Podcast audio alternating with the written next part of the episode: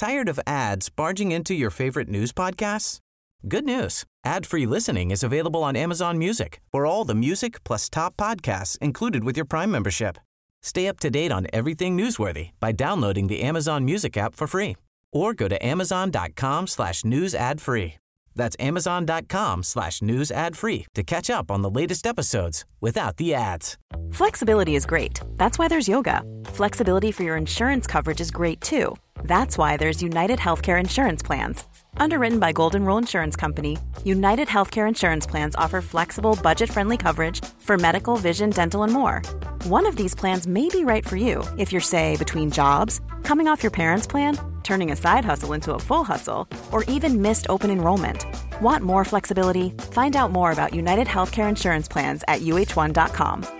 Hey, I'm Ryan Reynolds. At Mint Mobile, we like to do the opposite of what Big Wireless does. They charge you a lot, we charge you a little. So naturally, when they announced they'd be raising their prices due to inflation, we decided to deflate our prices due to not hating you.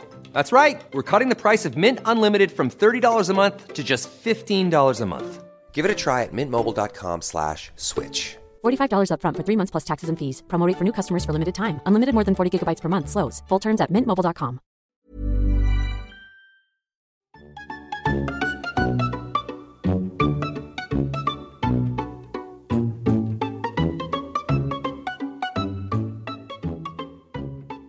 Hello and welcome to the Randomly Generated History Club, where three non-historians pick a year at random and try to learn things about it.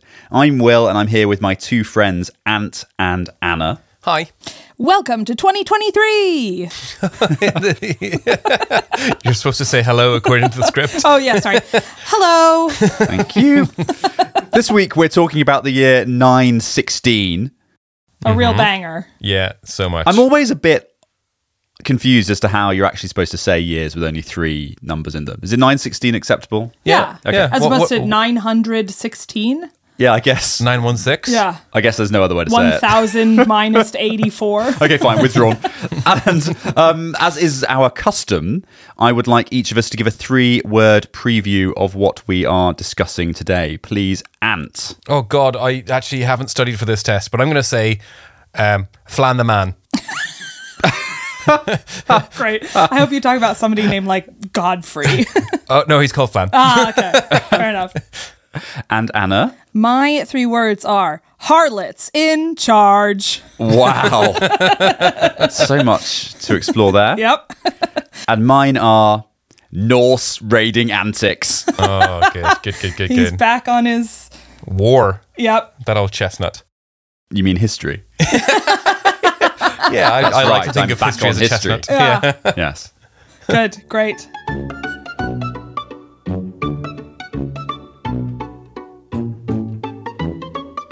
This week, I'm going to talk about Earl Ottier, also known as Count Óttir, which is coincidentally also the name of a pet I had who was lost at sea when I was 7.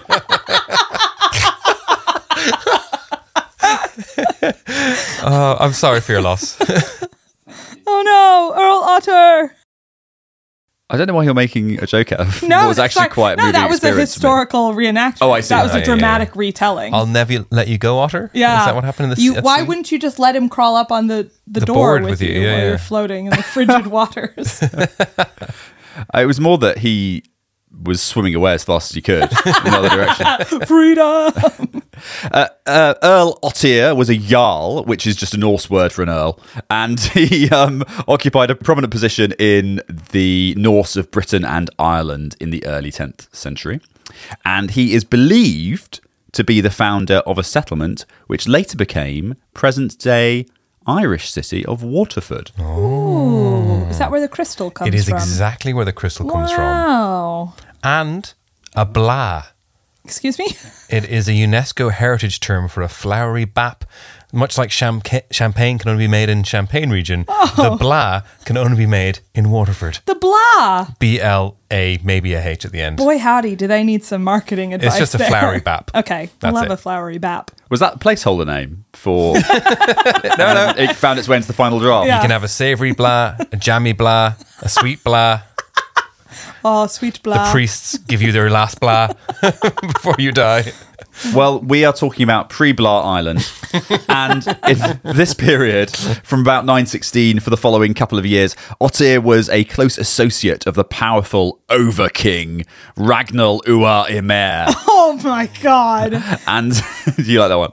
I did like that one. We've had over-kings and jarls before, but never have they existed in the same episode. So this is very exciting. And this is the over-king of the Norse, right? Yes, that's correct. Yeah. And the Norse at this point were raiding all around, like the north of Scotland, northeast of England a little bit, and the eastern of Ireland, so down the Irish Sea. So they were taking and pillaging, and being in charge generally of lands around there. So this is a Jarl and Overking working together. And so a lot of what we know about Ottier was recorded as a result of his closeness to Ragnall, although we don't think they're related or anything. We think they're just good friends. Just buds. Just close friends. Just two men who share a tent and their secrets. And the chronicles add no further detail. No. Unfortunately. And in Ireland, Ottier is associated with raiding and generally being a bloody hassle in the province of Munster. Yep. And sources describe him raiding along the coast there with Ragnall and associates. Ragnall and associates handled my last divorce, and they did not do a good job. Oh yeah, they really let you down, didn't they? Yeah, no, it was. Yeah. You lost all your raided terrain. I lost everything I'd ever pillaged. That's so sad. I'm sorry. Because, of course, your ex-husband now owns half of Waterford, doesn't he? Yes, he does. Jarl, Jarl, the Blah fortunes are his. Yeah, oh my God. The Blah king of Waterford. That's could have been mine.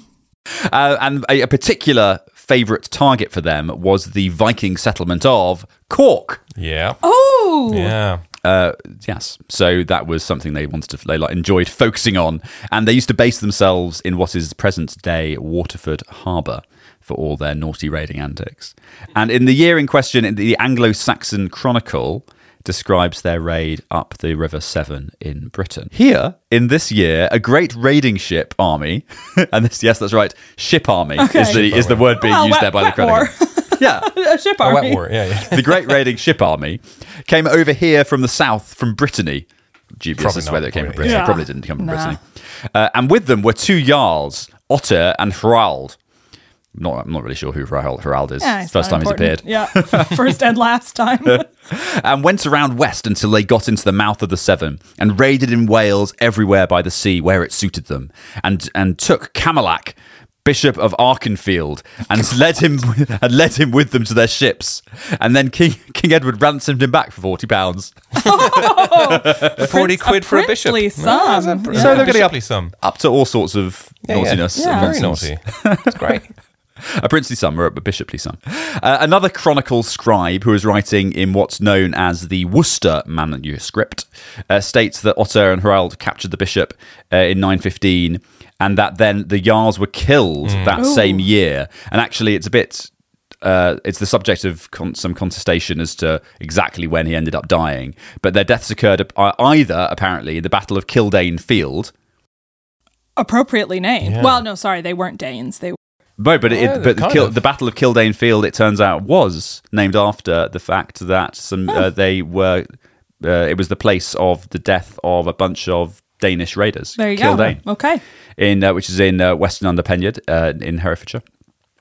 And Ottier, alternatively, according to another history, died in battle against Constantine II of Scotland in 918. And he either joined forces with Ragnall, or alternatively, he might have led a separate expedition. So there's lots, basically, no one really has a clue. Yeah, you know. That was a thing I found in my research as well. It's just literally like, maybe this happened, but maybe this happened, but maybe it was this.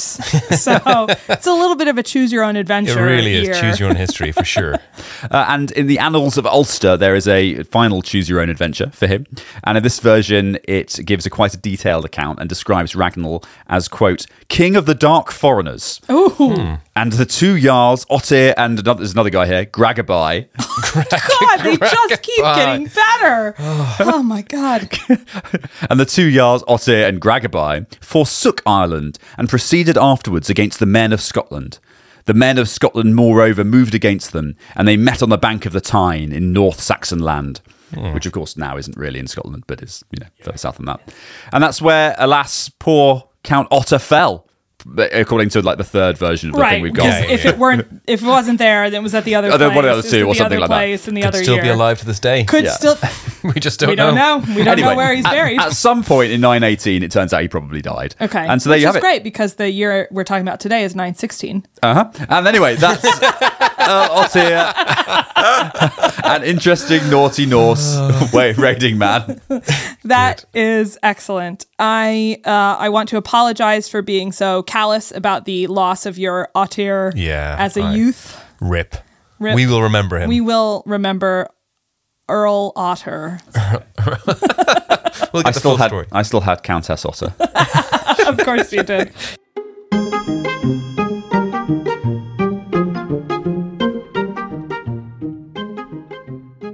This episode, I'm doing something quite tangentially related to that, because I'm going to be talking about a guy called Flann Sinna, who was the King of Mida and the High King of Ireland, and he died in 1916. And it's kind of a tale of two men. There's Flann the King and his buddy Neil, which we'll come into in a bit. But first of all, there's a whole lot of names, a lot of like misunderstanding back and forth and stuff. When we say king, there's loads of local tribes and areas and, you know, basically kind of two powerhouses, the O'Neills. But Flann Sinna, or Flann of the Shannon, was the son of the previous High King of Ireland, and he inherited the throne, was King of Mida, which was like a very powerful place from 877 onwards, and then he was appointed High King of Ireland as well as King of Tara. So he kind of united these belts, as it were. What's Tara? Sorry. So Tara is a ancient hill in Ireland that was a epicenter for coronation of crowned kings of Tara. Normally, nobles would come along there, and there's lots of historical digs and stuff there, and loads of burial mounds. It was like, if you're the King of Tara, you were inevitably a very powerful person. Oh, sidebar. Mm-hmm. Scarlett O'Hara in Gone with the Wind, her family plantation estate is called Tara. Okay. And if her name is Scarlett O'Hara, you imagine maybe there could be some connection. Huh. Yeah. And flag for follow-up. Yeah, the highest-ranked king was normally the King of Tara, and there was also the High King of Ireland, which was a separate title that was normally divided year after year. King after king, it was changed hands from the north and the south O'Neills, but he united those two. And the Hill of Tara is a very significant part of Irish history. You know, lots of like steeped lore and etc. there, and it's a seat of power. Steeped lore, steep hill. Steep hill, super. The steeper the hill, the steeper the lore is what they say. Yeah, that's what they say. Yeah, that's the rule. But Flann is a very interesting character, and he was a highly successful king, not just through conquest or diplomacy, but also through propaganda. And so why he was so like known about is because he installed all these high crosses throughout Ireland that inscribed on them and proclaimed him as King of Ireland, him and his heirs and descendants and stuff. So he erected everywhere all these sort of milestones, saying like King was here.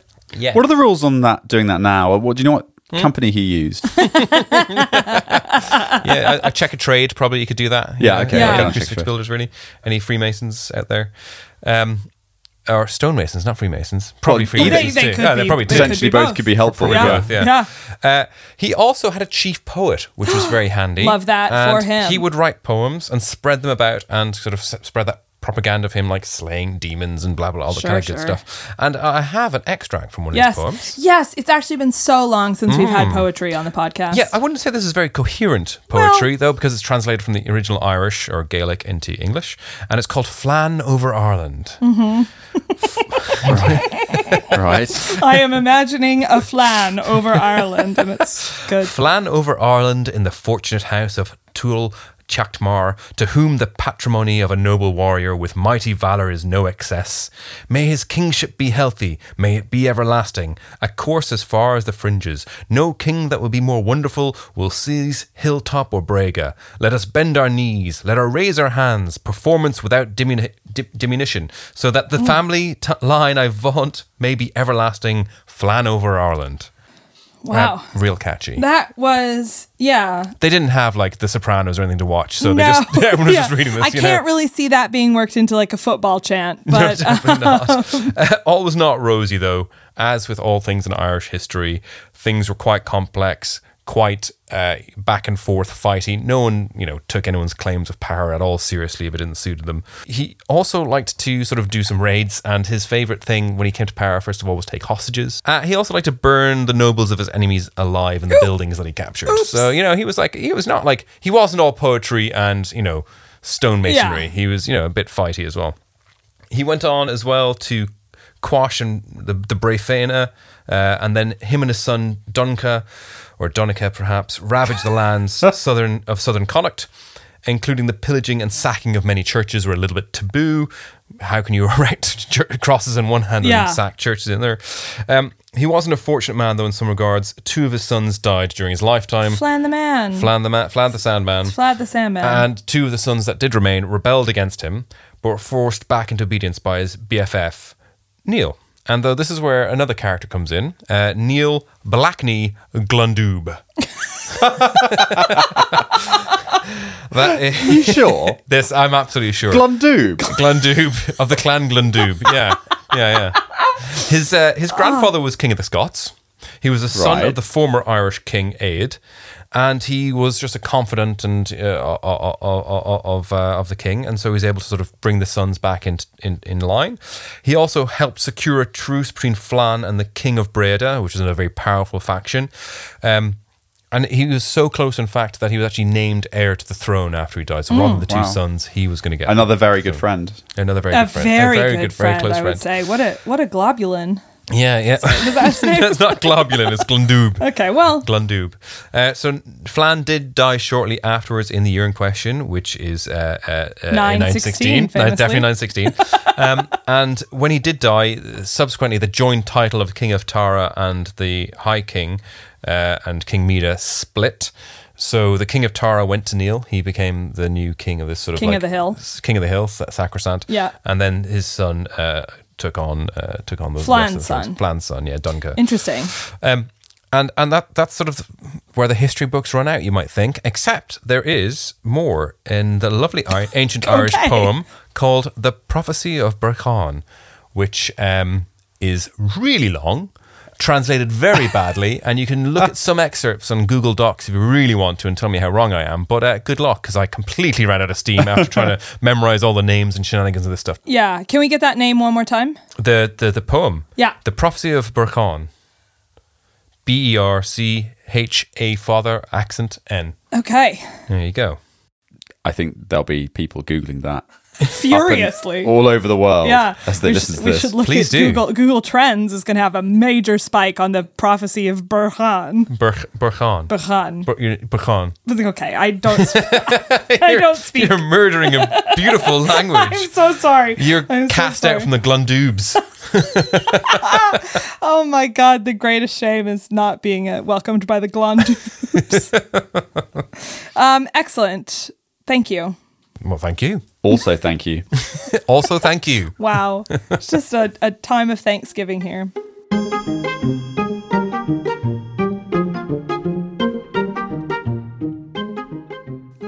I'm thankful for harlots. Now, I want everyone to know that I mean harlots in a very positive sense. This tale that I'm about to tell is about women being in charge, and then the men who were pissed off about that and slandered them later in history. Onlyharlots.com. Well, Google at your own risk. Actually, maybe we should cut that out. I'm going to quickly Google that in case that's a thing. So I am in the Papal States today, which are in absolute disarray, and this basically the 10th century is considered by many Vatican historians to be just the absolute low point of Vatican history, which is really saying something. That's saying a lot, considering the recent history of the Vatican City. Yeah, that's true. I guess most of the people saying that it was the low point were not alive to see later low points. But I do want to caveat up front that a lot of this history is disputed, and I'm going to get into the rationale behind that a bit, but in general, misogyny. So as usual, take everything with a grain of salt. So I'd like to start today by talking about Sergius III, who became pope in 904, and who I saw referred to as, quote, that cursed Sergius, a man, the slave of all vices, and the most wicked of all men. He sounds kind of fun. Yeah. Well, let me tell you, he got up to some good times. Oh, the shenanigans. For instance, he reportedly ordered the murder of his two predecessors in the papacy and possibly fathered an illegitimate son who later became pope. More on that in a bit, but all in all, I think we can all agree, one of the greats, pope-wise. Now, you may wonder why such a bad man was made pope. Or you may have read some history before and not be at all surprised. The answer is a family of corrupt aristocrats in Italy called the Theophylact. Sorry, aristocrats called the Philo... aristocrats called the Theophylact. The Proto-Medici. Which does sound like a dinosaur now that I say it out loud and probably mispronounce it. But this family, they were the real power behind the throne for about a century. And in that time, they essentially handpicked all of the popes. And the popes, of course, wielded immense power throughout Europe, meaning that this family was the real power in Europe. The head of the family is a man named Theophylact, which sounds somehow like a cream. It really does. Ask your doctor about Theophylact. Side effects may include papacy. But I want to focus more on Theophylact's wife, Theodora, and their daughter, Marozia. Now, Theodora had the title of senatrix, as in the feminine senator, even though, of course, the Roman Empire... as like Roman Senate is long gone at this point, but she called herself senatrix and Serenissima Serenissima Vestatorix of Rome. What does that mean? I don't know. The serenest vestator. I mean, I will remind you that this is your segment. I know. I probably should have looked that one up before I put it in. But regardless, I would like you to call me that here on out. There's not a lot written about Theodora, but what does exist paints her as this kind of Lady Macbeth. So she's overshadowing her husband. She's manipulating the power wielded by her family. Some people think that's cool. We love to see powerful women behind the throne. And some people... did not think that. Specifically, the historian Liutprand called her, quote, a shameless whore who exercised power on the Roman citizenry like a man, which is, of course, the highest possible offense at this time in history or in most other times in history. That's pretty... straightforward damning. Yeah. There's no mincing words there. No, he's really we're throwing the W word around a lot. Woman. Woman. I'm just going to get it out of the way and say that Theodora did die in 916. Okay, so good. Tick the box. Ticked. I think all three of us chose a death this year, which says a lot about 916. But the story around Theodora and her family is too interesting to just be confined to that year. So some historians believe that Theodora suggested the two popes who followed Sergius, and she made her husband make it happen. And then in 914, she made her husband support her lover as pope, and he became Pope John X. John X, possibly the lover of Theodora. This is disputed. It's possible that John was not her lover, but was instead just some guy that was related to her and her husband. Basically, history agrees that there's some connection, but they can't decide how scandalous it is. But that's not as interesting. So let's assume that he was her lover. The most common allegation against Theodora is that she promoted a relationship between her daughter, Marozia, and Pope Sergius III. Yeah. Remember him of the extreme wickedness. At the time that relationship would have started, Marozia would have been about 15 or 16, and Sergius was in his 40s. Nice. So we hate that. That's a lot. But these are also kind of the things that you would write about, a woman that you were trying to disparage, of course, as well, right? So you're like, definitely. Oh, did you hear that she's sleeping with the Pope? You know, like, so how much faith can we put in this? Yeah, well, I'll get into that because it is actually, there is a reason why this later historian was so biased against them. But And in fact, nobody is sure exactly when Sergius was born. Mm. So the age gap may have been slightly less revolting, but it was still pretty bad. Yeah. So Marozia was his concubine for years and allegedly had a child with him. And this is just a sidebar to say that there is an excellent Wikipedia page called List of Sexually Active Popes. Which I think is... Is this a true fact? Yes, oh, List of Sexually Active Popes is a Wikipedia page and also is a great band name. We should just do a whole separate podcast on that. I know, we really should. Spoiler alert, there are a lot of them. Are there really? Yeah. So Google in your own time. But continuing in the vein of her parents, Marozia was the de facto ruler of Rome. She wanted to promote her own son as pope. Now, she definitely had a son. Whether or not he was the love child of her and Pope Sergius is up for debate. Mm-hmm. She was also married, so he could have just been her son from marriage. But let's assume that he was the love child of the pope. So here's where it gets really scandalous. In 928, Marozia has Pope John X murdered. John X, who had allegedly been her mother's lover. Yes. And she installed her own son in his place. He became the very creatively named Pope John XI. Yeah.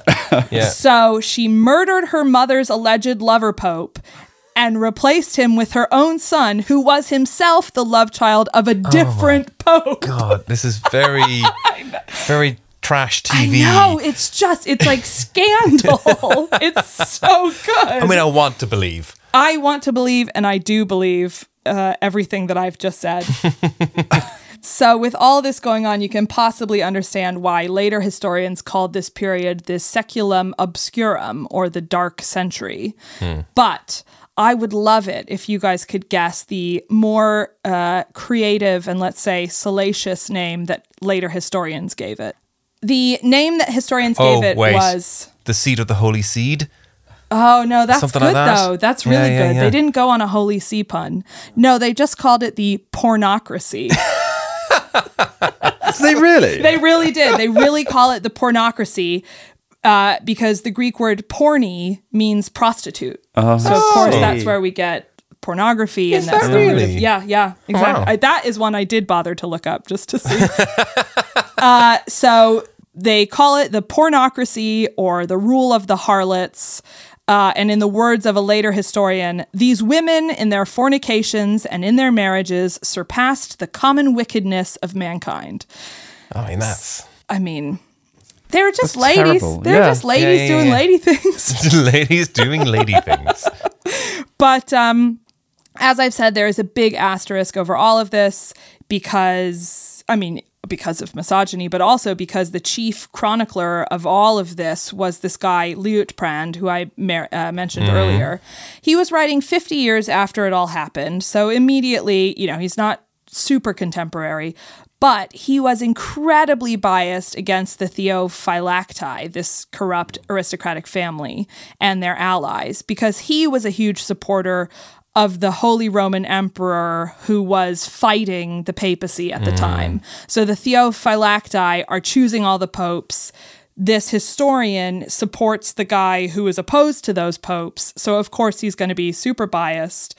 There are gender politics at play merely by alleging that Theodora was an adulteress and by calling her a harlot and saying she was using her feminine wiles to control her husband. They're all just ways to cast aspersions on the Theophylacti. Well, it's her fault for being a woman in history with any agency whatsoever. I know. Had she just been nice and not let her name be recorded in history. Yeah. She put men in a very difficult position.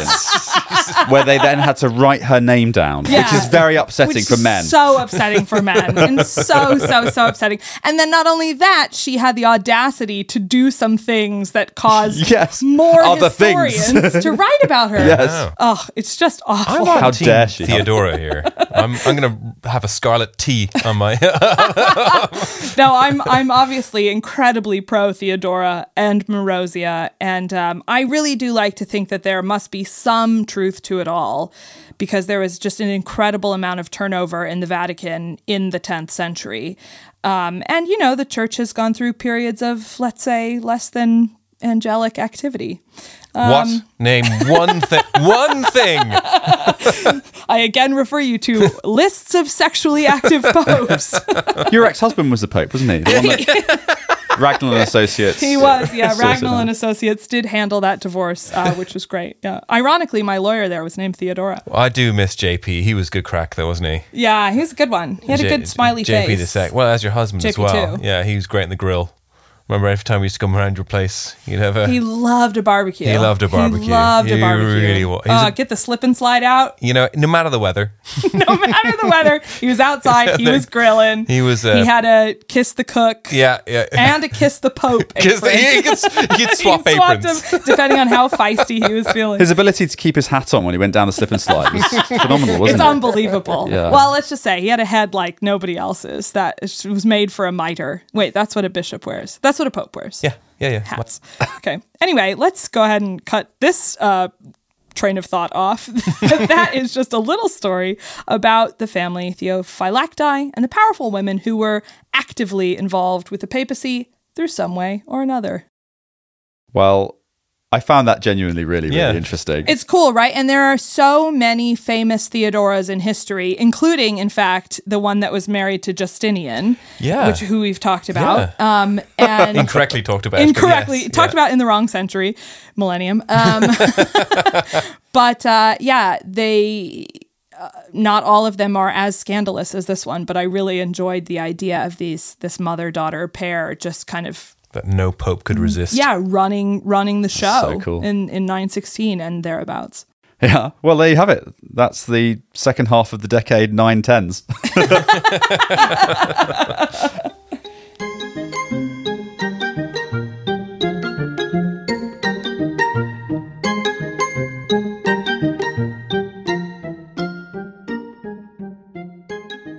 Thanks for joining us. That's everything you'd ever need to know about the year 916.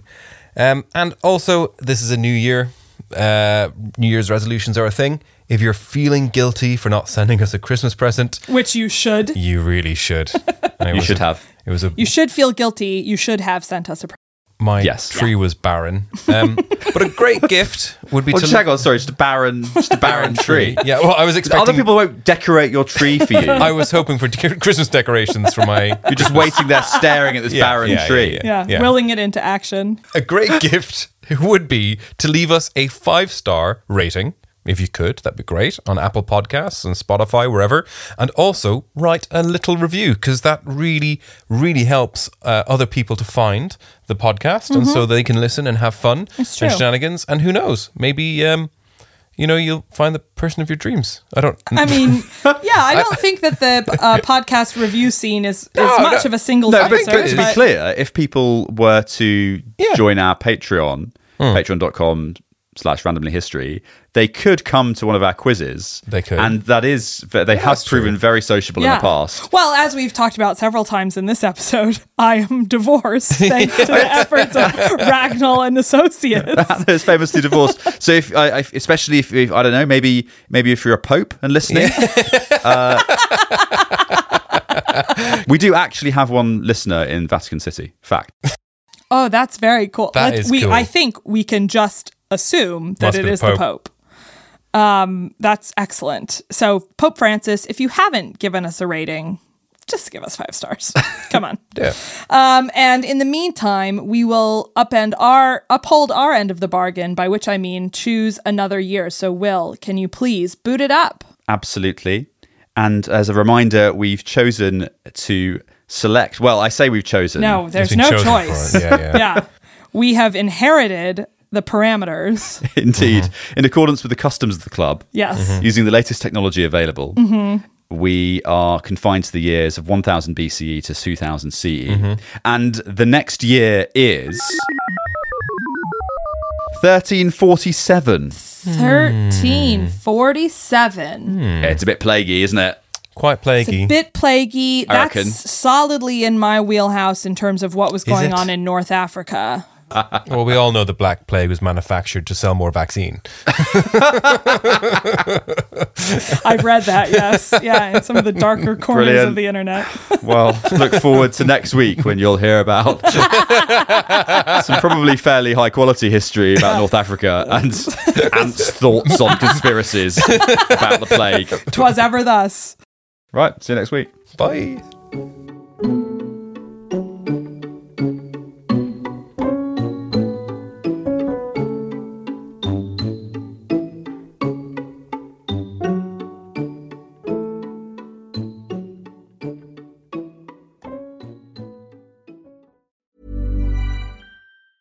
Tired of ads barging into your favorite news podcasts?